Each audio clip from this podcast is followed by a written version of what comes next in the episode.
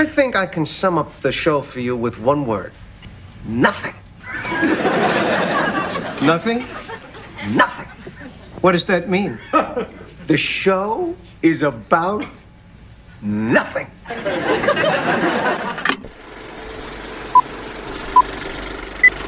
Confía en mí.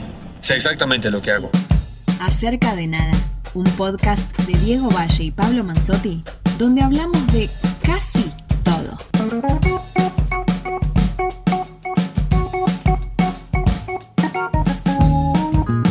Y bueno, bienvenidos y bienvenidas, amigos y amigas. Acá estamos en otro episodio de Acerca de Nada. Estamos con Diego Valle. Diego. Hola, Pablo.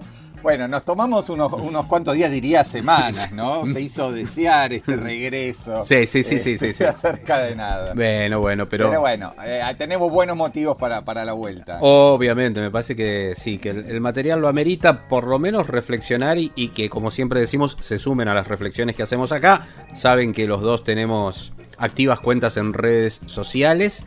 Y, y bueno, ahí nos encuentran y pueden dejarnos comentarios respecto del podcast, ¿no? También apreciaciones, incluso no, no tanto del podcast en sí como de la temática que, que, que tratamos acá, de, de las películas o las series que desarrollamos, etcétera, etcétera. Pueden dejarnos opiniones perfectamente, serán más que bienvenidas.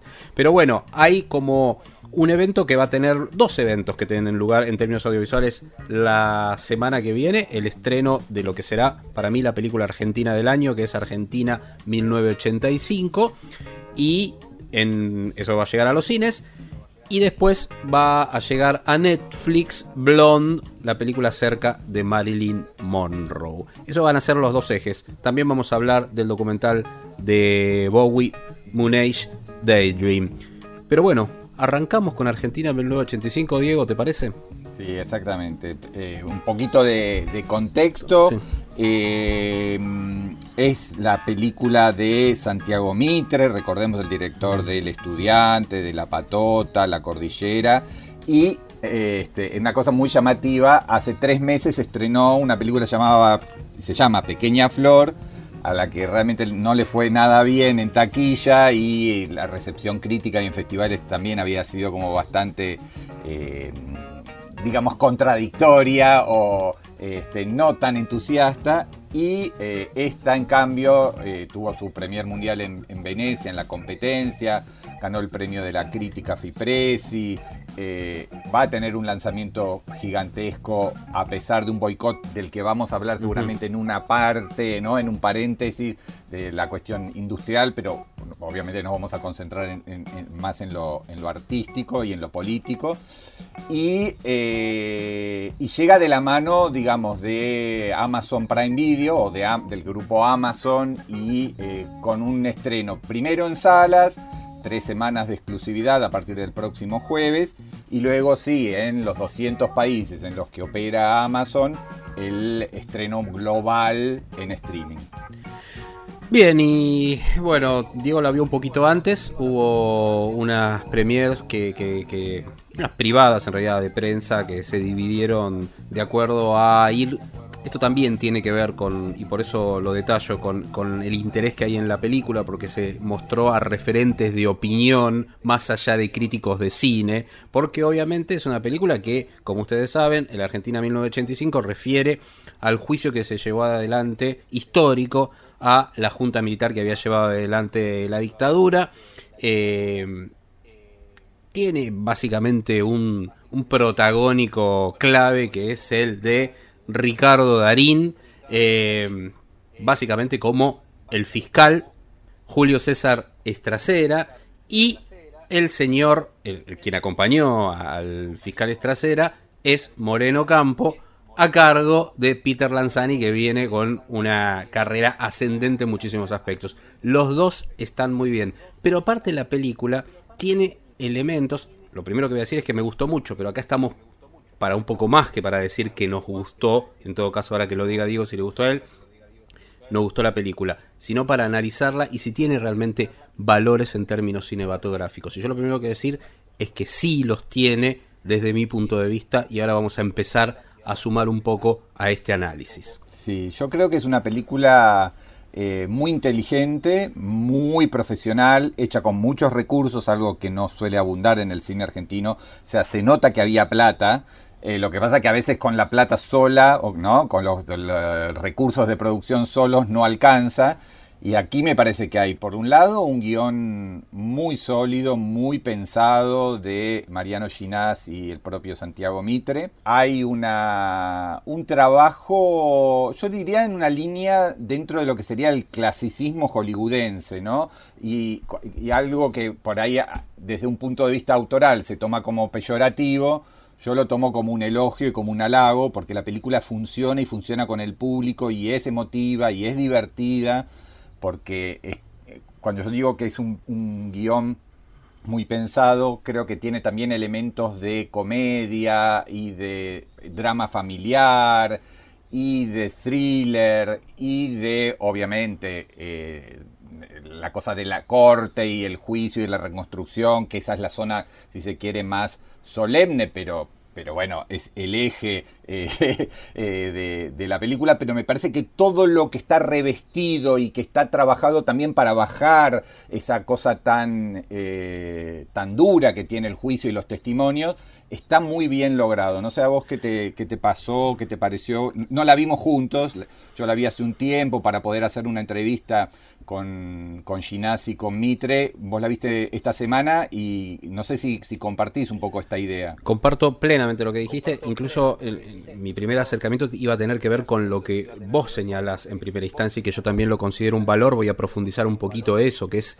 el clasicismo. De hecho, yo creo, en realidad todo en el cine de Mitre eh, se articula, a mi ver, Eh, sobre lo que sería la escuela del cine clásico americano de la década del setenta, ¿no? Me parece que hay mucho de eso en esta película. En La Cordillera también lo había, quizás más que en, en las otras dos.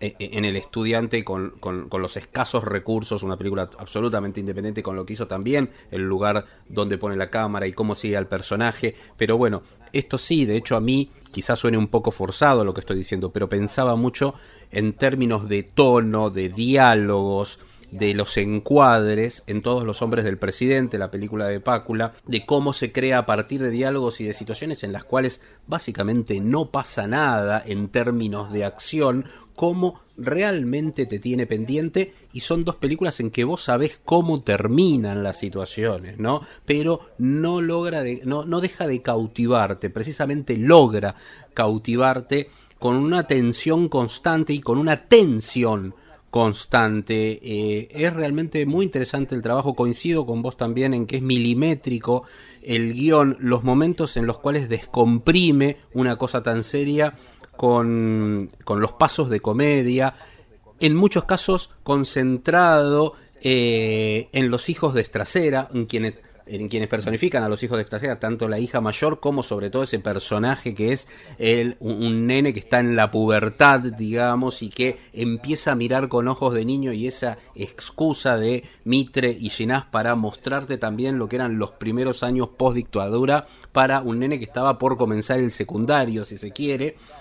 En el caso nuestro sería... Eh, quienes teníamos la edad, más o menos, era de nuestra edad, un poco más chiquito de lo que éramos nosotros dos en el año mil novecientos ochenta y cinco. Yo tenía quince, vos tendrías dieciséis. Esa era un poco la eh, lo interesante en términos de identificación también. Bueno, me parece que, que eso está realmente, es, es, es como uno de los hallazgos eh, de la película. Hay que decir también, y con esto ya te paso para que sigas vos la posta, en términos técnicos hay un recurso que es el de trabajar con la pantalla más cuadrada, ¿no? Con este, el cuatro tres, para acercarse, intento, entiendo yo, más al formato vigente en la época en términos de la televisión. Entonces también cuando juega con esos contraplanos, con las cámaras de la entonces A T C que siguen el, el juicio, con algunos elementos de archivo que hay, se da una situación plástica, a mi ver, bastante interesante también. Sí, y siguiendo con la idea de eh, modelos de cine de Hollywood, eh, la película yo también la, la vi como, como con la estructura del, de lo que en, en la jerga técnica se llama el underdog, ¿no? Uh-huh. Digamos, es un tipo que se lo muestra como claro. bastante gris, claro. bastante apocado, un burócrata, un cagatinta de, de, de tribunales, que había tenido un, un comportamiento no del todo ejemplar, ni mucho menos lucido durante la dictadura, al que le cae este juicio y en el que nadie cree demasiado y que de hecho no t- nadie se le quiere sumar al equipo, y entonces el, el, el, el underdog forma esta especie de equipo eh, con jóvenes inexpertos, eh, de apuro, qué sé yo, una cosa como que eh, nadie creía que el juicio iba a terminar, ni que iba a terminar con las condenas, ni que iba a lograr lo que lo... Y es un poco esta épica de los losers, de los... de este cosas que... Eh, a la que nadie le, le da dos pesos, en la, eh, nadie apuesta nada por ellos, y, este, se, y alcanzan de a poco una dimensión heroica este, que está trabajada con bastante recato, con bastante autor... No, no, no es la película, eh, no sé, donde está todo eh, subrayado y las actuaciones son grandilocuentes, ni mucho menos. Está todo trabajado dentro de una cosa bastante naturalista, Pero, pero la estructura para mí está tomada de ese cine hollywoodense del de, de, de, de, equipo de cuarta que se junta de última y que no sabes cómo termina logrando el campeonato, ¿no? Un poco como la serie esta de, de Apple. Claro. Bueno, claro, sí, sí, sí, sí, Ted Lasso. Eh, Ted Lasso. Claro, no, sí, sí, coincido también, coincido con eso. Me parece que tiene esa estructura y, de, y del tipo que... que también esta idea de, si bien quizás el término suena un poco grandilocuente para lo que termina siendo la película, pero el héroe que va encontrando su lugar en el, en el camino, ¿no? Esta idea de el camino del héroe. El héroe, lo estoy diciendo por eso, en el sentido amplio, de hecho no abusa, ese es otro de los aciertos de la película, que no es que lo pone en un lugar de Superman, este, al fiscal, eh, eh, ni Llinás desde el guión, ni Mitre desde la puesta en escena, todo lo contrario, lo muestran errático, lo muestran con dudas, este, se logra una empatía realmente, realmente interesante y, y, y conmueve la película, ¿eh? Más allá de, de, de, de que uno la, la aborde racionalmente, conmueve, me imagino que va a conmover diferente de acuerdo a la generación que pertenezca a cada uno. Nosotros de alguna manera vivimos y, y lo, lo fuimos leyendo en los diarios, ese eh, eso que está contando la película, ¿no? Lo leíamos en el diario, lo escuchábamos en la radio, después se pudieron ver las imágenes en televisión, o sea, bueno, en un momento en el cual no había redes, en el cual no había teléfonos celulares, también eso es interesante, cómo se adapta históricamente, tiene una reconstrucción de época y de Buenos Aires muy bien, más allá de que aprovechan mucho lo, lo, lo, lo, los ángulos cerrados, ¿no? No, no, no es que ves panorámicas, porque tampoco hay recursos suficientes como para hacer una reconstrucción absoluta de la Buenos Aires de mil novecientos ochenta y cinco, pero sí están aprovechadas las locaciones, está muy bien trabajado todo lo que es tribunales, la plaza de tribunales inclusive, ah, está, me parece que, que, que hay, hay mil cosas interesantes para extraerle, y tenemos eh, unos audios de, contá un poco, contextualizar la entrevista que realizaste a los responsables principales. Sí, eh, vamos a escuchar un par de fragmentos que elegimos de una entrevista que yo le hice Eh, tanto a Mitre sí. como a Llinás, eh, ya hace varias semanas, y en este primer eh, segmento que elegimos, eh, Mitre cuenta cuando le mostraron la, la película a los que fueron, digamos, los integrantes del tribunal original, mm. que, que, que dieron la sentencia, digamos, mm. y, y charlaron un poco sobre la, lo significativo y la importancia que tiene con, reconstruir desde la ficción Eh, un, un hecho que fue muy importante a nivel histórico, después lo vamos a hablar, eh, y que tanto para nuestra generación que lo vivió y mucho más para los pibes que no tienen ni idea, eh, es un buen es un motivo para, para ponerlo en el justo lugar y en la dimensión que tuvo. Así que escuchamos un ratito a, a Mitre y Llinás. Hubo una función con que vinieron Arslanián, Gil Lavedra, eh, Valar Garaos, Ledesma, Eh, a ver la película, porque nosotros queríamos que ellos vieran la película antes de que se empezaran a leer, a leer opiniones en, en los medios por los festivales, y, y me quedé charlando con ellos, digamos, sobre el, digamos, por supuesto, es raro ver una película sobre un hecho del que vos fuiste protagonista, Y estaban... Portalupi sería el, ¿no? El personaje sí, de sí, Arlanian, sí. Estaban, y ellos estaban, eh, eh, digamos, entendían con inteligencia eh, la película, porque lo que señalaban era eso. Lo que, lo que importa es que esta película vuelve a poner en escena la importancia del juicio del ochenta y cinco, hecho en el contexto en el que fue hecho el juicio, ¿viste? Más allá de si, bueno, si esta escena fue efectivamente así o efectivamente así, ¿viste? Eh, entonces creo que todos los, digamos, qué sé yo... Digamos, todos entendemos la película, la película de esa manera también, o bueno, este juicio merece una película. Y es importante que hubiera una película, y una película de ficción que puede dialogar de una manera mucho más directa con, con, con las audiencias, digamos. Eh, con las personas que no vivieron el juicio, que no lo recuerdan, o que no saben ni que existió, eh, y con los que lo recuerdan, que lo tienen que, tienen que recordar el, el peso y, el, y, el, y el, la heroicidad con la que, con la que se hizo, ¿no? Bueno, y ahí estaba la palabra de el director y el guionista de esta Argentina mil novecientos ochenta y cinco. Y otra de las cosas que hay que hablar también es que está muy bien... No, no, no, no es muy amplia, pero sí está muy bien trabajado el tema del soundtrack en la película. Por un lado hay un elemento que tiene que ver con la música clásica, que es la que de alguna manera descomprimía los momentos, era el oasis al que se transportaba en medio de, de su agobio el fiscal Estracera, e incluso por momentos está utilizado hasta como, como un elemento para descomprimir también, eh, con, algún, con algún paso de comedia al respecto, eh, pero por otro lado hay, hay, hay temas de época, ¿no? Hay, hay temas eh, del rock nacional, cuatro temas concretamente. Y, y bueno, si les parece, vamos a hacer este primer corte y después ya nos metemos en la segunda parte de este análisis con uno de ellos, que es el clásico de Los Abuelos de la Nada, Himno de mi Corazón, del disco, el segundo disco de Los Abuelos de la Nada, que es Himno de mi Corazón.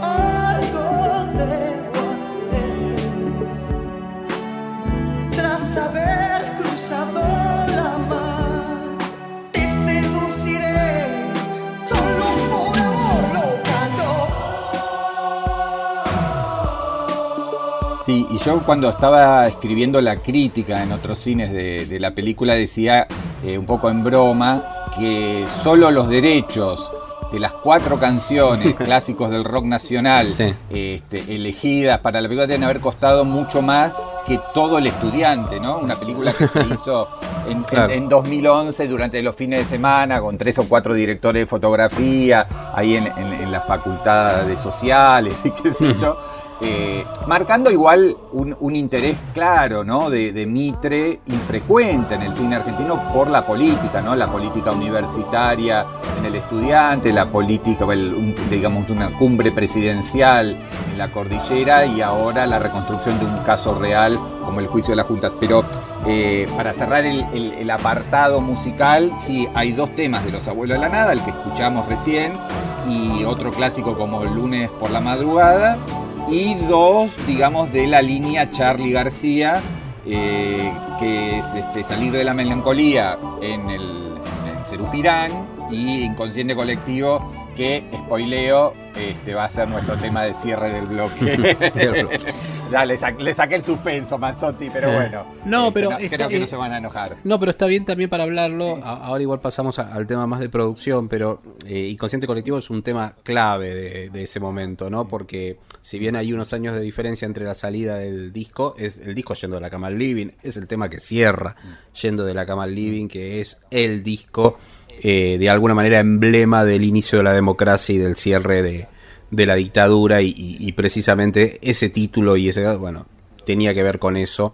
De hecho, es un tema, no recuerdo, me parece que fue que se lo pidieron para la campaña de Angelos, si no me equivoco, no la de cosa Charly García, que no quiso ceder los derechos, inclusive eh, ya con la democracia avanzada, ¿no?, lo que sería la, la, la, la primera reelección o elección presidencial post eh, el triunfo de Alfonsín en el ochenta y tres. Eh, pero bueno, a, podemos hablar de eso también, ¿no? Sí, de, yo, hay, hay, una zona, sí. hay una zona que me interesa preguntarte mm-hmm. y, y bueno, y charlar también un poco, eh, que es la, la mirada que puede tener la, la película, sí, desde el hoy. Eh, yo se lo pregunté y después vamos a, a, a escuchar lo que, lo que nos decían, sí, este, Llinás y, y, y Mitre. Pero me parece que eh, en este momento, sí, de polarizaciones, uh-huh, grietas, odios y apropiaciones, eh, así como se ha cuestionado por un lado al kirchnerismo por intentar apropiarse el tema de los derechos humanos, ¿no?, he leído en los últimos tiempos, en las últimas semanas, varias columnas de, digamos, periodistas o columnistas más de derecho, centro derecho, como quieras ponerlo, este, diciendo que eh, bueno, eh, hay que tomar la dimensión del nunca más y de este juicio y qué sé yo, y haciendo analogías, paralelismos y vinculándolo con el juicio a la corrupción y el juicio a Cristina Fernández de Kirchner. ¿Cómo, cómo pensás que se, que se puede leer la, la película? ¿Cómo, ¿Cómo ves la mirada que tiene la propia película desde el hoy y a, a los hechos del ochenta y cinco? A, a mí me parece que... A ver, eh, me parece que es una oportunidad por, por el momento histórico, porque eh, de alguna manera eh, estamos como próximos, si se quiere, a, a celebrar los cuarenta años de democracia. Eh, entonces me parece que eso ya implica una relectura, como toda, todo número redondo, de, del proceso histórico que, que se vivió, que es el proceso democrático más largo en la historia de Argentina, lo cual no es poca cosa.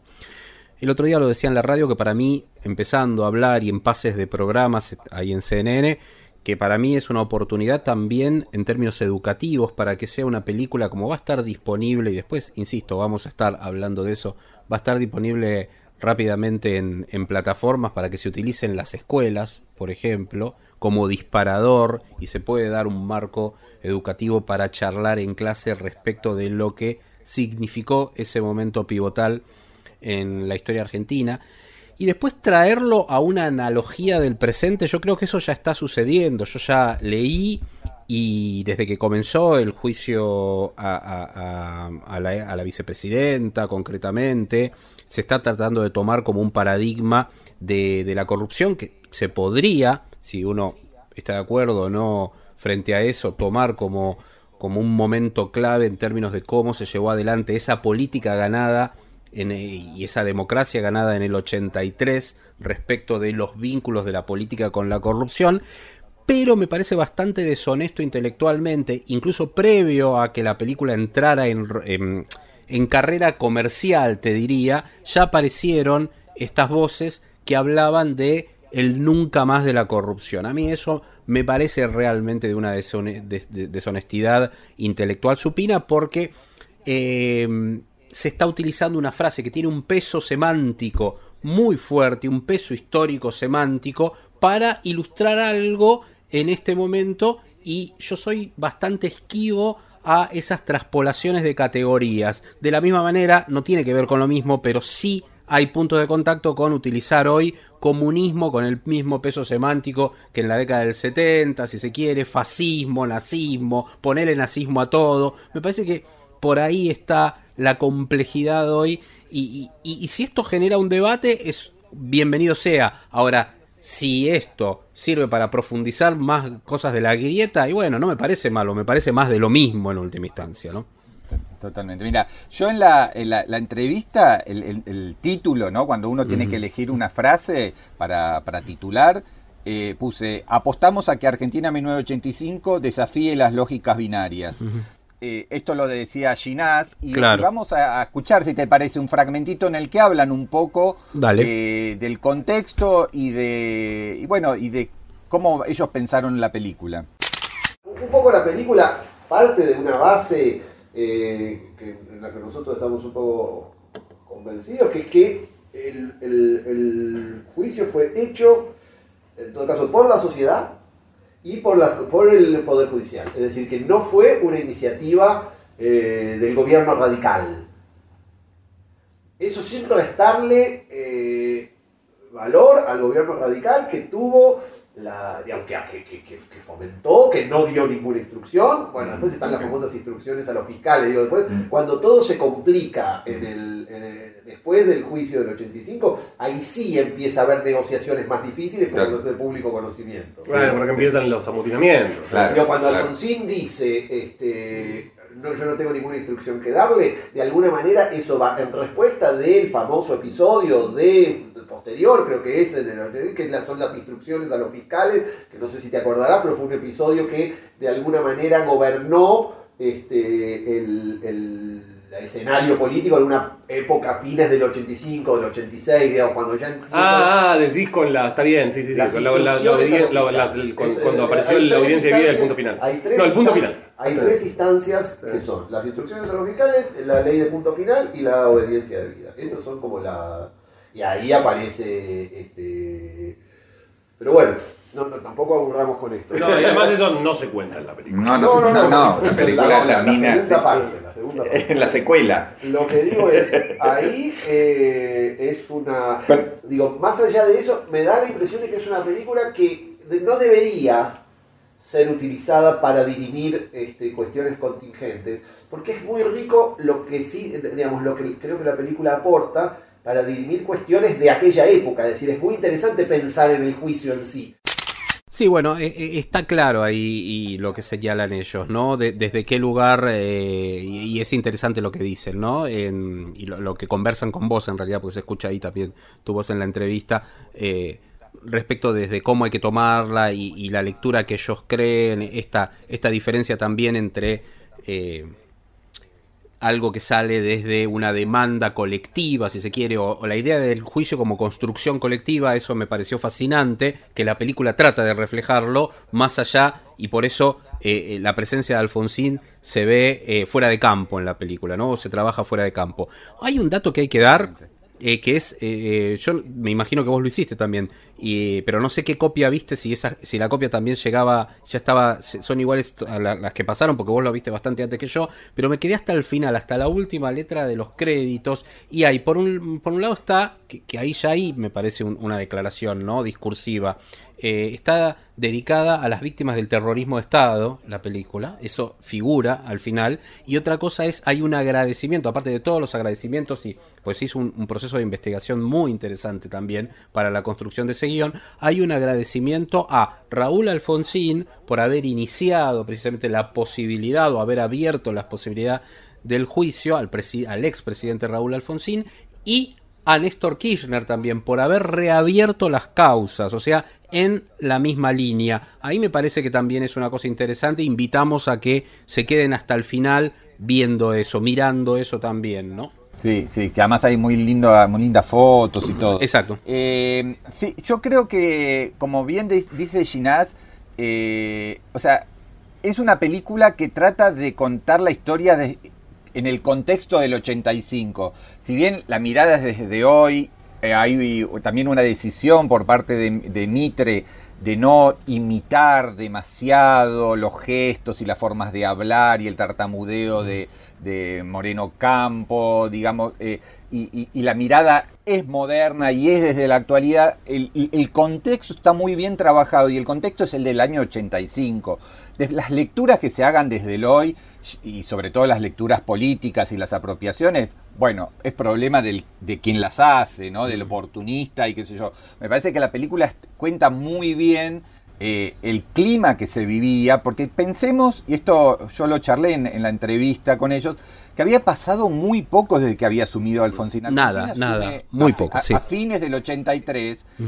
Eh, el juicio, digamos, que inician los militares y que, digamos, es un desastre, ¿no? Porque lo que primero plantea eh, Alfonsín es la autodepuración, es que los propios este, juzgados militares sean los que lleven adelante esto, los absuelven, y me, inmediatamente se lanza este juicio, eh, creo que, que la convocatoria es en el ochenta y cuatro, o sea, muy poco tiempo después, y se realiza en el ochenta y cinco en tiempo récord, eso está mostrado, cómo tiene que trabajar el equipo y condensar los treinta mil casos en ciento ochenta y pico, y bueno, eh, eh, me parece que está muy bien contado, y toda la, la estructura de esa de thriller que tiene en cuanto a que están los grupos de tarea dando vuelta, y, lo, y los vigilan, y los persiguen, y bueno, eso, eso me parece que, que forma parte de la decisión de contarlo, digamos, contar el, el, el clima bastante pesado y, y esa democracia bastante frágil que se vivía en esos tiempos de, bueno, de inicio de la, de, de la, la primavera alfonsinista, ¿no? Ah, ah, absolutamente, sí, yo creo que está muy bien tratado eso, ¿no? Y de hecho, me... Eh, la película inicia más como drama familiar, drama no, no en el sentido que cuente algo dramático, sino como la cotidianeidad, en este caso del fiscal, y el fiscal es Trasera, y de alguna manera, más allá de que descomprime con un paso de comedia, en esa cotidianidad eh, intrafamiliar, familiar, perdón, se reflejan los temores existentes de la dictadura en esa democracia incipiente, ¿no? La idea de ver un servicio, esto es un servicio de inteligencia en cualquier lado, que se, que, que se interponga incluso entre las relaciones eh, interpersonales familiares, eh, es muy interesante y eso me parece un acierto de guión y de decisión de Mitre de mostrarlo, ¿no? De cómo se vivía con una paranoia, vamos a decirlo así, quizás no sea la palabra más adecuada, pero algo de eso hay. No, en sí, eso. Para mí sí, había um, mucho de paranoia este, todavía. Exacto, exacto, justificada, ¿no? A eso me refería que no era, sí, no sí. era sí, eh, sí. adecuada. Pero bueno, y aparte hay una cuestión de producción que dijimos que íbamos a hablar, no solo a la distribución, sino primero que decir que es una producción de Amazon Prime Video, este, este, hay otras productoras, está Infinity Hill, la, la productora que también también en la cual trabaja Axel Kuschevaski, por ejemplo, detrás de la producción, pero es un producto Amazon sí, Prime Video. También está la, la productora de, lo, de, los, de los Darín. De los Darín, ¿no? Claro. Darín padre y Darín hijo, hijo que sí. son socios en, en Kenia Films, y está La Unión de los Ríos, que ah. es la productora, a, aquella que hizo El Estudiante, claro. sin presupuesto y sin el Inca. Eh, sí, y hay una cosa interesante también que, que me parece válido consignar, y es que Amazon, cuando entra...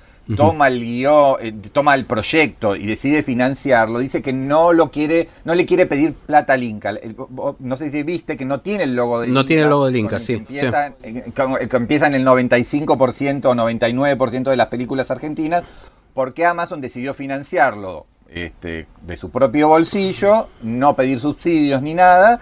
Eh, y obviamente a los productores les pareció bien y le pareció lógico no, no, pedirle, eh, no pedir fondos públicos para una producción tan grande de Amazon. Eh, esto trajo, por otro lado, algunas imposiciones por el lado de Amazon. Amazon a todas sus películas le da tres semanas eh, en las salas, sea una película australiana, sea una película estadounidense o sea una película argentina como en este caso. Entonces... Eh, la película sale el próximo jueves y tres semanas después va a estar en Amazon. ¿Cuál es el problema? Que las cadenas multinacionales, este, estamos hablando de Hoyt, Cinemark, eh, Cinépolis y, y Showcase, quieren un mínimo de cuarenta y cinco días, de un mes y medio. Este, y entonces decidieron boicotear el estreno. Con lo cual la película va a salir en más de doscientas salas, pero todas las, lo que serían las salas independientes o los, las cadenas independientes. Eh, esto obviamente va a mermar la posibilidad, hay mucho, hay muchos, muchas ciudades que no tienen este tipo de salas y hay mucha gente que no quiere ir a salas más alejadas o un poquito menos este, confortables. Y, pero de todas maneras, por lo que estuve pispeando de venta anticipada y que yo, hay mucha expectativa. La película el lunes... Nosotros estamos grabando esto un viernes, el lunes va a ser elegida además como la representante argentina al Oscar y yo creo que tiene serias chances de por lo menos estar nominada, con lo cual creo que a pesar del boicot de, la, de, la, de, la, de las multipantallas, eh, va a ser un gran éxito comercial previo a su llegada al streaming. Y bienvenido sea para esos cines, más allá de que, bueno, esto plantea también un momento de la industria muy particular, ¿no? En la cual esta tirantez viene, yo creo que... Desde el Cannes, de aquel, aquel Cannes, ¿te acordás de Okja con la, la película esta? Okja, Okja, se escribe, está, es de Netflix, eh, de Bong Joon-ho, precisamente, que después hace Parasite y termina ganando eh, el Oscar, pero esa película que, que, que, que, bueno, que quiso entrar en Cannes y ahí ya venían las peleas respecto de si pasaba por las salas o no, y bueno, todo eso se fue afinando hasta este momento, pero bueno, por un lado, bienvenido sea por salas que tienen mucho menos movimiento que los complejos estos que mencionamos, que les va a venir muy bien tener estas tres semanas de entusiasmo de público. La verdad, la película vale la pena verla en el cine, eh, precisamente también para for- a, a, a que disfruten esto de este formato en el cine. Y acá ya hago la primera perlita con lo que va a ser nuestro último bloque, porque hay ahí una línea en común entre esto y Blonde, precisamente en el formato elegido para, para transmitirla, eh, para expresarla, digo, eh, discursivamente.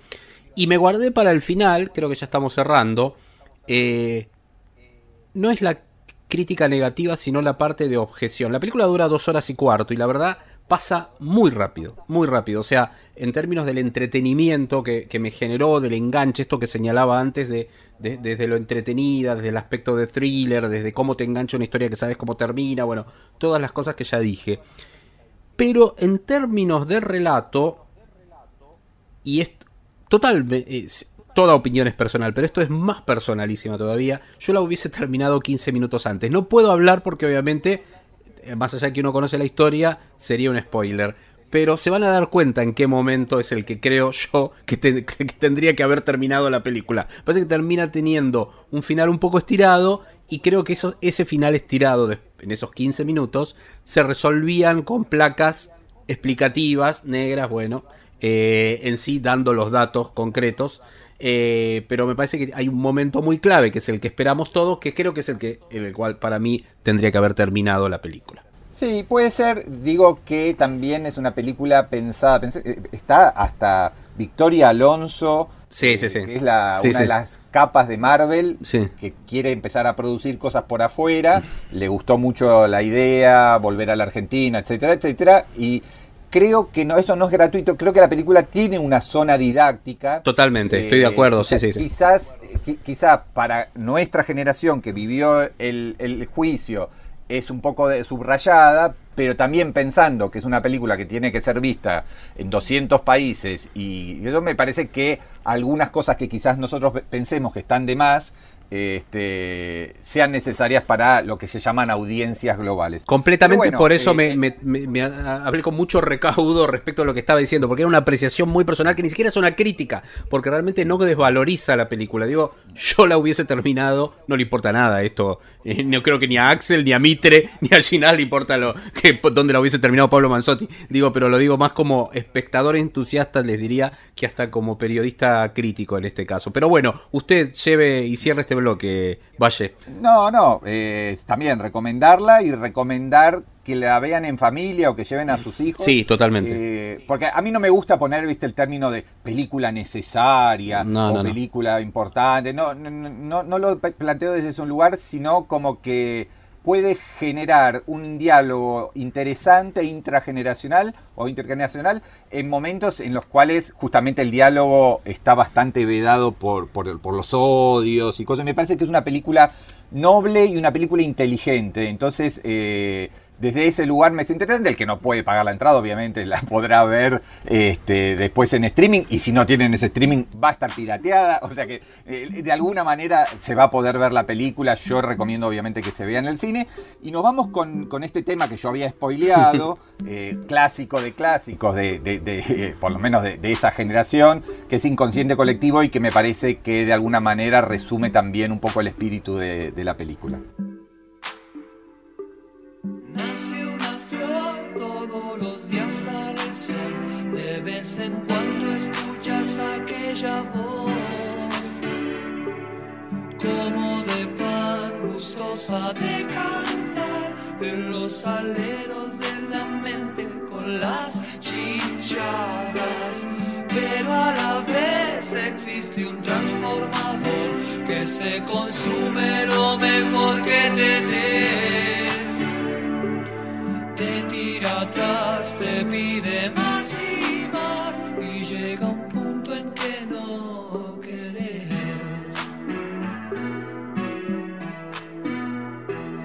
Mamá, la libertad siempre la llevarás dentro del corazón. Te pueden corromper, te puedes olvidar, pero ella siempre está.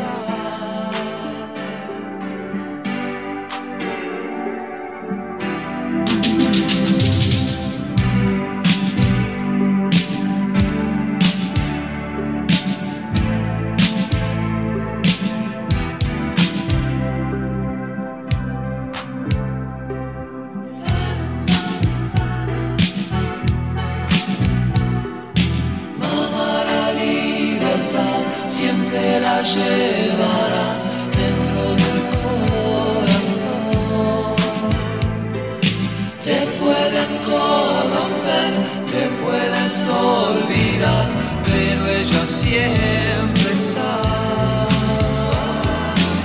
Ayer soñé con los hambrientos, los locos, los que se fueron, los que están en prisión.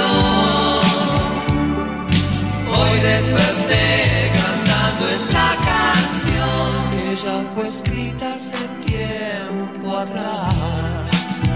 Es necesario cantar de nuevo una vez más.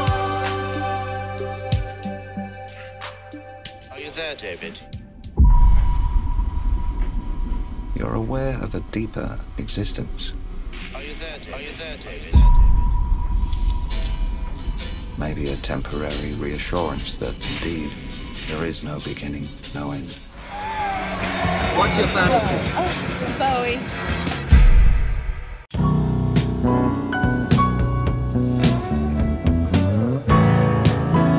Y así como en un link mágico entre Charly García y David Bowie, empezamos a hablar de David Bowie más de Brett Morgan, este director interesantísimo que, que había, bueno, ya hecho esa Cobain, eh, Montage of Heck, que es una, un, un documental fascinante, fascinante de Kurt Cobain con mucha grabación casera. Esto es todo lo contrario. Eh, y eso es lo interesante también, ¿no? Porque primero es una explosión, lo voy a decir así y ya le paso a Diego, una explosión collage de Bowie entre entrevistas, música, performance en vivo, que te estalla en la cara. Y, y, y si tuviste la o tenés la posibilidad de verla en IMAX, como, como fue mi caso, la función de prensa fue en IMAX, eh, es realmente una experiencia interesantísima, ¿no?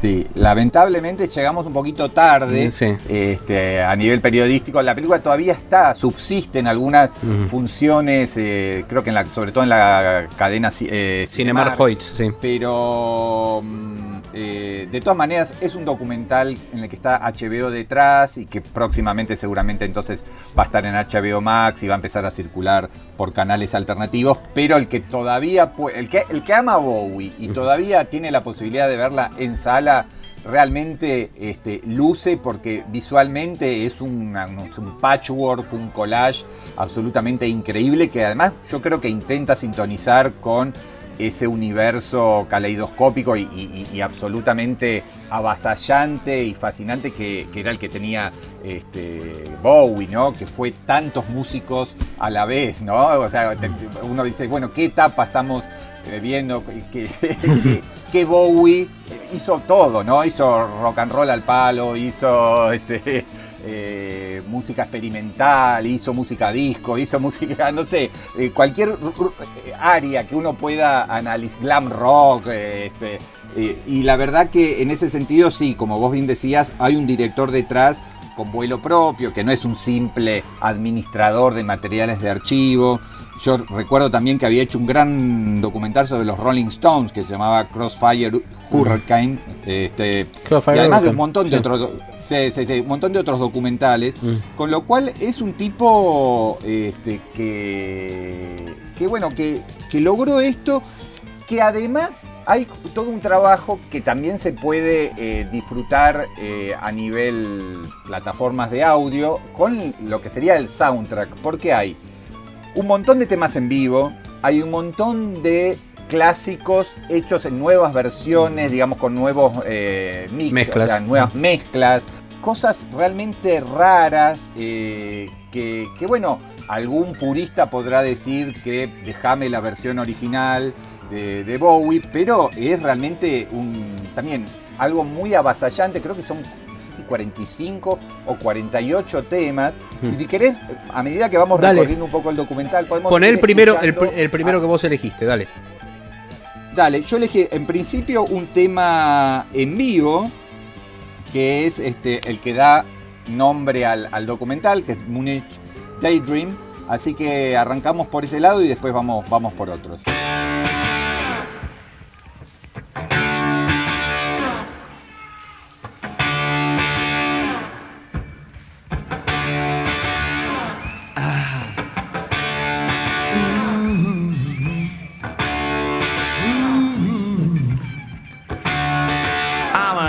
Gator. I'm a mama, papa calling for you. I'm the space invader. I'll be a rock and roller bitch for you. Keep your mouth shut. You're smoking like a big monkey bear, and I'm busting up my brain for the world. No, I am. Keep your electric eye.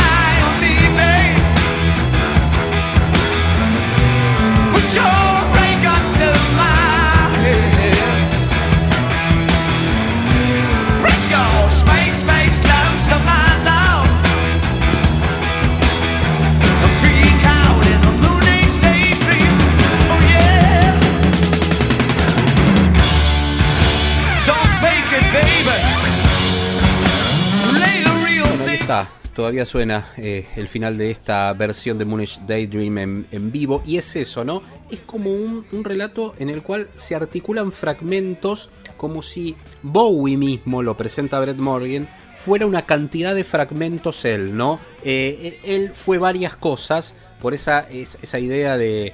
de Ziggy Stardust, ¿no? De, de, del tipo sin nombre, el camaleón, eh, el, el tipo que iba adelantándose a las épocas o que iba absorbiendo de cada época lo mejor. Eh, eh, quizás es como exponente del glam rock, pero después, eh, si se quiere, eh, con experiencias, ahí no está mencionado en el documental, pero llegó eh, con Team, eh, Team Machine, ¿se acuerdan? Esa banda de fines de los ochenta, y el segundo disco es mil novecientos noventa, pero muchos la toman como algo precursora a todo el grunge, si se quiere, ¿no? Como que Bowie experimentó el grunge antes del grunge, o en el momento también en el que el grunge se estaba cocinando. Entonces va yendo por etapas y, most- y de- deconstruyendo y reconstruyendo ese Bowie en, pa- en base a fragmentos.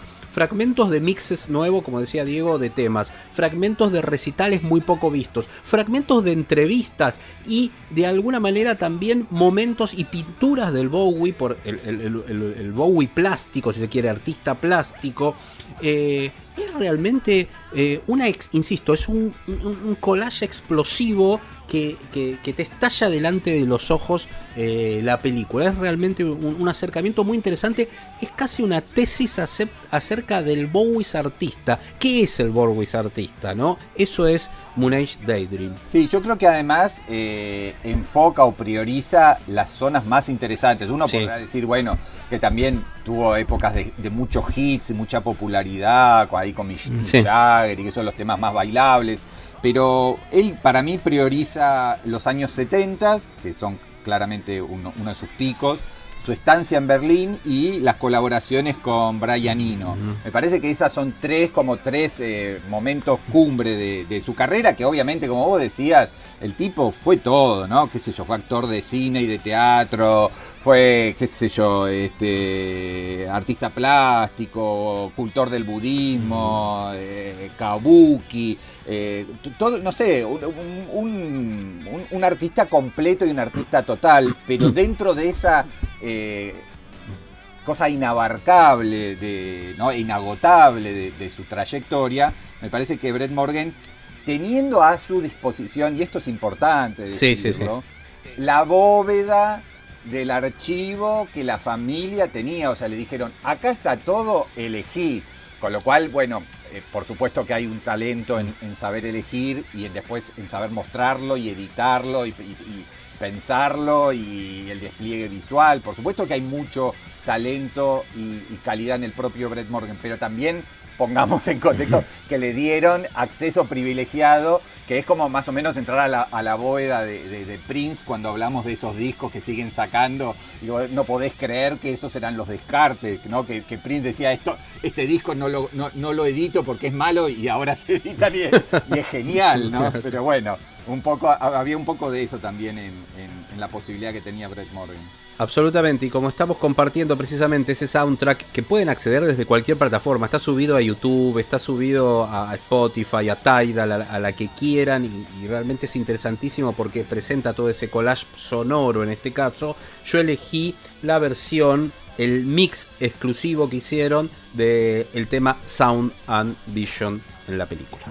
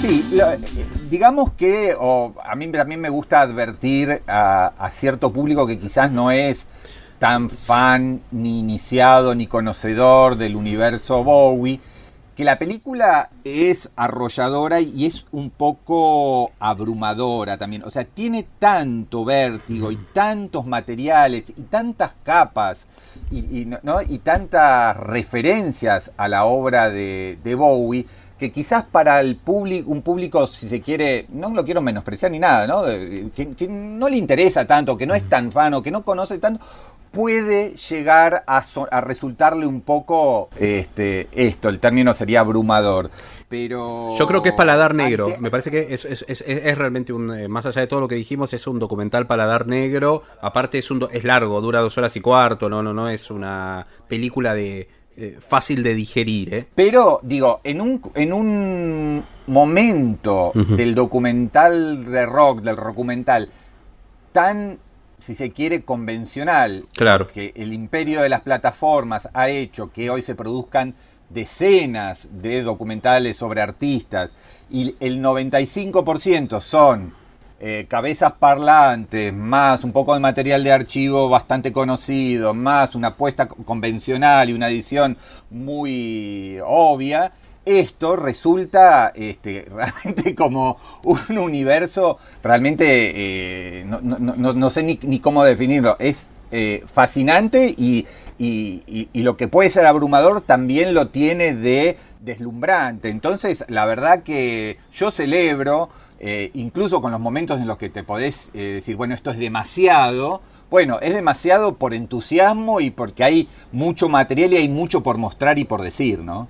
Absolutamente, absolutamente. Me parece que, que ahí está, está la clave y es entrarle desde este lugar, ¿no? De, de, de aceptar el juego de Morgan, que de alguna manera esa imagen está, no siempre, eh, porque si uno lo ve a Bowie cantando, por ejemplo, eh, está reflejando lo que está sucediendo en ese momento, pero a veces es ese Bowie que está en otra faceta y que la música está diciendo otra cosa. Ahí es donde construye el director su idea de ese Bowie y a su vez sobre esa música y esa imagen que vemos puede haber también una off de Bowie, porque tuvo acceso a grabaciones de Bowie que no están acompañadas de imagen, palabra digo de Bowie, no canción de Bowie. Entonces es muy interesante también y, y, y muchas veces hasta se te escapa la cantidad de información que hay en el cuadro. Pero bueno, si te parece, cerrá entonces con tu segunda elección, Paz, si querés decir algo sí. más y cerrar con la segunda elección de musical. Sí, eh, no, decir que eh, el soundtrack mezcla, digamos, rarezas o sí. cosas muy poco escuchadas con versiones, a veces no, como decíamos, eh, no oficiales, o no, no, no oficiales, digamos, no, no la que se eh, lanzó en su momento, sino eh, retocadas, reversionadas, remezcladas, pero están los clásicos, está Heroes, está Space Oddity, o Modern Love, o Starman, o Life on Mars, esos temas están. Eh, pero yo elegí otro de sus clásicos con un nuevo mix que es Ashes to Ashes. Así que nos vamos de este bloque Bowie con Ashes to Ashes y nos vamos hacia Marilyn Monroe. Do you remember a girl that's been in such an early song? I've heard a rumor from ground control. Oh no, don't say it's true. They got a message from the action man. I'm happy, hope you're happy too. I've loved all I've needed love, saw the details fall away. The shrieking of nothing is killing, just pictures of trap girls in synthesis. And I ain't got no money and I ain't got no hair, but I'm hoping to kick, but the flathead is glowing, glowing, glowing, glowing. Ashes to ash and funk to funk it. We know Major Tom to junk it. Strung out in heaven's high, hitting that long-time low. Miss Monroe, it's time.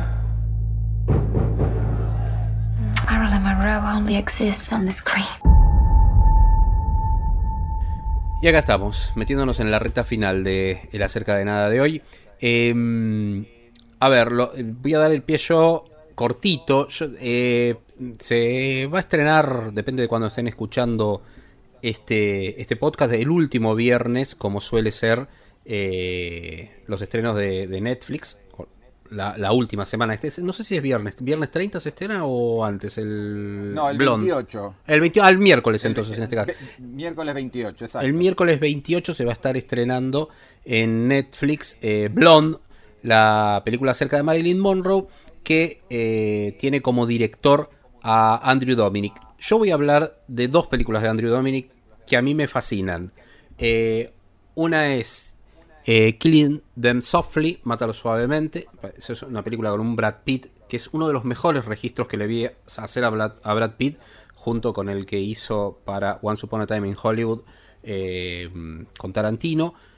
Es una película soberbia que demuestra un poco un tipo que tiene sus tiempos narrativos, sobre todo, ¿no? Parece que eso es lo principal en Andrew Dominik. Y la otra que sí, quizás se acerca más a la experiencia esta de Blonde, es el asesinato de Jesse James por el cobarde Robert Ford, que, eh, que porque, bueno, por un lado es una biográfica, pero que también hay una idea de una deconstrucción del personaje principal. Deconstrucción es una palabra que usé bastante, pero me parece que hay algo de eso en cómo piensa el director el acercamiento muy personal a un personaje histórico. Y dicho esto, te doy la pelota para que abras Blonde Post. Bueno, voy a abrir, pero voy, voy a complementar. También es un director, también me gusta mucho.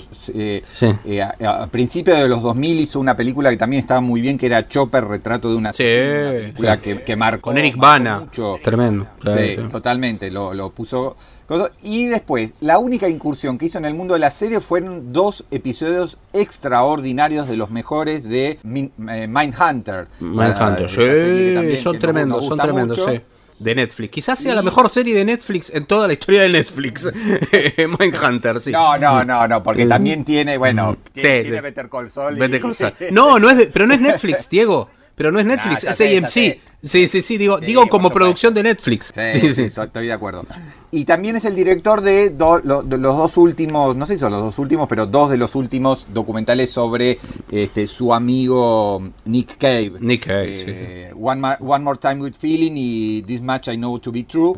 Sí. Y de hecho, Nick Cave y Warren Ellis, que hicieron la música de todas sí. sus películas, también hicieron la música de Blonde, de Rubia. Entonces ahora sí vamos a... a hecho, sí. Hicimos como una... una un, introducción una a Andrew Dominik. Autoral.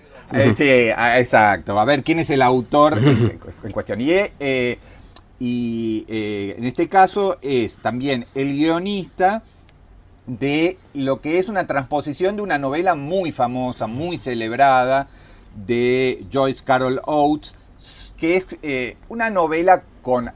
mucho de real y algo de ficcionalización o de exageración o de interpretación de la vida de uno de los grandes mitos este, de la cultura popular y del arte y diría de la sociedad estadounidense y mundial, porque si vos hablás hoy de, de sex symbol o de fotogenia o de este, el deseo de las masas, sí. por, ¿eh? bueno, ahí aparece Eh, Marilyn Monroe. Y la película yo creo que quizás de manera un poco exagerada, un poco eh, macha- machacona, si se me permite el término, eh, se recuesta en las zonas más enfermizas, dolorosas, traumáticas, tristes, cuando también hay gente y hay otras miradas que dicen que Marilyn Monroe también era eso, era su adicción a los barbitúricos, la adicción, o sea que el trauma por el padre ausente, los abusos y todo lo que ya sabemos, pero que también era una, una actriz que se fue mejorando película a película, que ganó poder, que logró muchas cosas, eh, que tenía hasta ciertas cosas de un discurso protofeminista, y esas zonas un poquito más... optimistas o más eh, alegres o no sé cómo llamarlas, no están en la película. La película es un garrón. no, sé, no sé cómo la viste vos. No, totalmente, coincido. coincido. Es, es, es realmente una película, es agobiante, por momentos te deja encerrado. Yo creo que hay un deseo ahí de, de, de encerrarte a vos dentro del cuerpo de Marilyn, ¿no? Como ese cuerpo mancillado. Eh, ah, y es complicado. Eh, ah, yo dije que había un primer link que era que también hay una selección eh, técnica que es eh, mostrarla, hacerla en cuatro tres, hacerla en, en, en cuadrado, ¿no? En, en pantalla más cuadrada. Sí, en, en este caso, en este es caso más... te agrego lo, lo que hay mucho cambio de, sí, de formato. De... O sea, hay, pasa de pantalla ancha a, parta, a pantalla, pantalla cuadrada, de color a blanco y negro. De color a blanco y negro. De acuerdo, sí. no, no, no sé si hay un criterio, yo tendría que verla de nuevo y ponerme de acuerdo. Me parece que no hay, no es que las en determinada época, época todo no. Eh, no, me parece que hay un poco de, de arbitrariedad y capricho ahí, de estilización. Estamos ante uno de los directores más con mayor estilización, diría que en el cine, en el cine contemporáneo, ¿no? Cada, cada cuadro tiene que tener una cosa de deslumbramiento y de... ¿viste? Es absolutamente, muy, es como, como una suerte de Terrence Malick en ese sentido, sí, un Fincher, sí, cada uno con su estilo diferente, pero es, es esa línea de director también articulando, eh, y bueno, y Villeneuve es el otro, ¿no? Uno podría hacer esos cuatro ahí como que tienen esa cosa de impacto visual, eh, Que, que, que articula algo que decíamos también en la primera parte, ¿no? Me parece que son, son esas narrativas que hoy, hoy sería el cine de los noventa, y en el cine de los noventa se hablaba de que el cine de los noventa había una le- relectura del cine de los setenta, ¿no? Con algunos de estos directores de este, precisamente el cine americano de la década del setenta. Me parece que hay algo de eso. Eh, a ver... Eh, A mí, a mí me parece fascinante también cómo va articulando el relato desde mostrarte esos primeros momentos ya agobiantes de esa Marilyn pequeña, en esa relación enfermiza con la madre, que no solo es la del padre ausente, sino es una nena que queda despojada, y esa nena despojada, y hay un corte directo ahí en la película, entra a Hollywood, cuando se ve de lejos la montaña de Hollywood, una, una California incendiada, y de golpe ya entras en el mundo de Marilyn, que entra precisamente a Hollywood, la puerta es el abuso. Entonces me parece que hay una premeditación de, del director de llevarte por ese lado, ¿no? También como un mensaje de época, si se quiere. Eh, después creo que tiene hallazgos interesantísimos. Por ejemplo, el momento de eh, la filmación de la famosa escena de la comezón del séptimo año, donde ella está eh, sobre el, eh, la, el aire del subte que le levanta la pollera. Eh, bueno... Me, me parece que ahí, eh, cómo está reflejada esa escena, alargada aparte, y le, por un lado te muestra el cine dentro del cine, pero al igual que lo que hace Tim Burton, por ejemplo, con Ed Wood, que coloca la cámara en diferentes lugares para demostrarte que él sí es buen director, más allá de que lo admiraba a Ed Wood, que era malísimo. Bueno, acá de alguna manera Andrew Dominik por momentos hace lo mismo, ¿no? Cuando habla del cine de Marilyn Monroe, te lo demuestra desde diferentes ópticas, te reconstruye la puesta en escena de esa puesta en escena de la que está hablando. Y eso me pareció uno de los hallazgos del film, de una película que tiene sus altibajos para mí en términos narrativos, que por momentos no encuentra un clímax en el cual te va llevando al tercer acto, es como raro, no tiene precisamente esa emoción. Lo, lo estamos comparando porque, o la, mejor dicho yo la estoy comparando porque lo hablamos en el mismo capítulo de este podcast, pero no tiene eso que, que hablábamos como una virtud de Argentina mil novecientos ochenta y cinco, de esta cuestión de, de meterte dentro de la historia, de llevarte emocionalmente. Acá es como que te agobia y no entiendo que te vaya llevando emocionalmente a ver cómo es ese desenlace, ¿no? Sí, es una película de casi tres horas, Eh, con muchísimo, muchísimas escenas. Eh, en, en, en algunos momentos está bien trabajado el, el, digamos, la contradicción entre esa intimidad en la cual ella era objeto de todo tipo de, de abusos, golpes, eh, violaciones, eh, obligaciones de abortos, uh-huh. eh, lo que, bueno, un montón de cosas que se saben de su vida, de su mala relación o, o enfermiza relación con muchos hombres, y cómo ella tenía que actuar. Eh, esa simpatía, esa elegancia, ese glamour en cada una de sus apariciones públicas. Eh, y no, por ejemplo, vos mostrás muy bien, eh, contaste muy bien esa escena, eh, digamos, de, de rodaje. Hay otras escenas de rodaje, sí, de avant-premières, en las que ella eh, eh, va y, y, y sonríe, y hay miles de fotógrafos, y la gente la vitorea, y qué sé yo, como... y eh, te das cuenta que eh, hay una, detrás de esa sonrisa hay una amargura y una sí. tristeza y una, ¿no? Y eso, eso creo que está muy bien trabajado, y en ese sentido me parece que es bueno destacar que, bueno, que la actuación eh, es muy arriesgada, ya la, ele- la elección, ¿no? Y que a, a, los, a los puristas estadounidenses no les gustó nada que eligieran a una cubana cuyo acento este, no es de, muy parecido, más allá del, del, del intento de imitarlo, de, al, al que tenía este, Marilyn Monroe. Pero a mí me parece que Ana de Armas eh, hace una actuación de esas eh, en la que pones todo, ¿no? Yo decía, es una kamikaze, porque, bueno, justamente por el tono de la película, que la película es tan...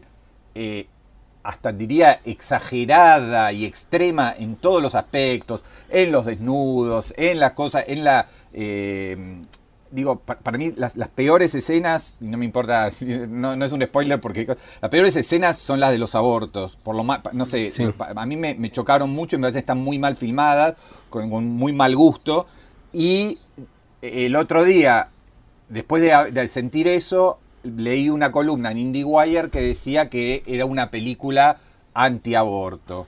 Eh, y explicaba por qué, y la mirada, y qué sé yo, en este momento en el que el tema pasó a ser este, otra vez de, eh, de estar en el centro del, del debate público en los Estados Unidos después de lo, de, de lo que pasó, ¿no?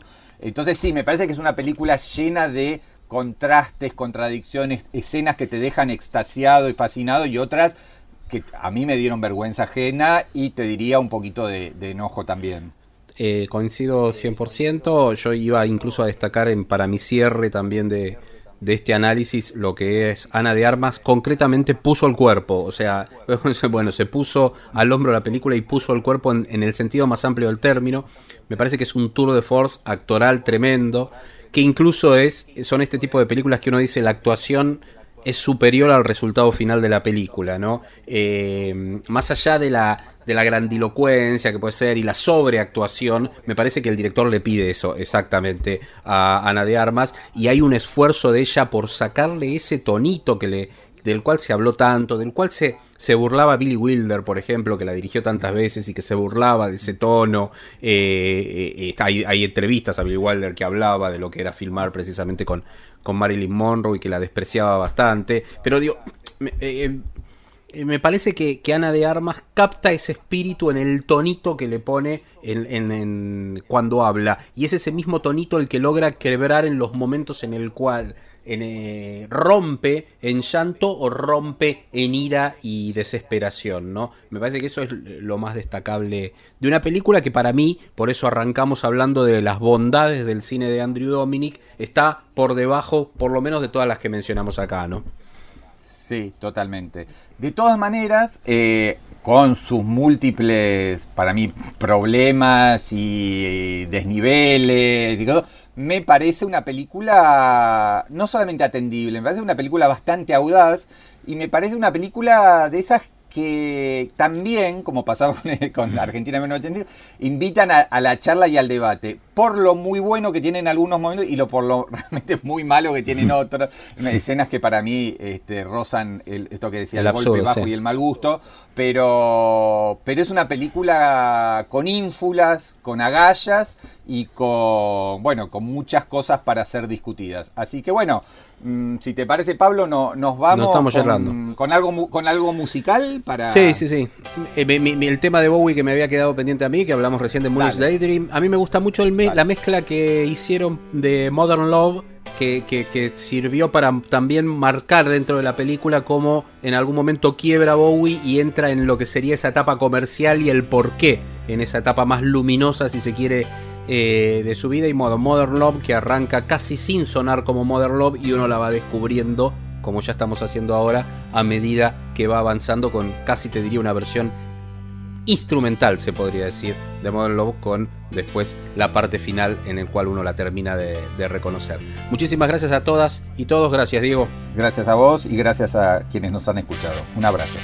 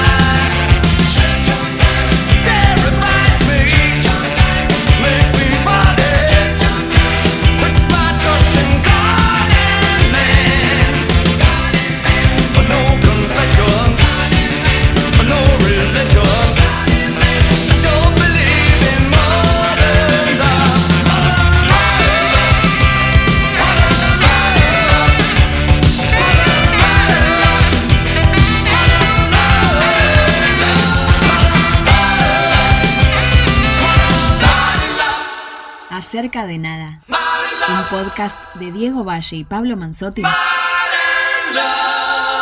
donde hablamos de casi todo.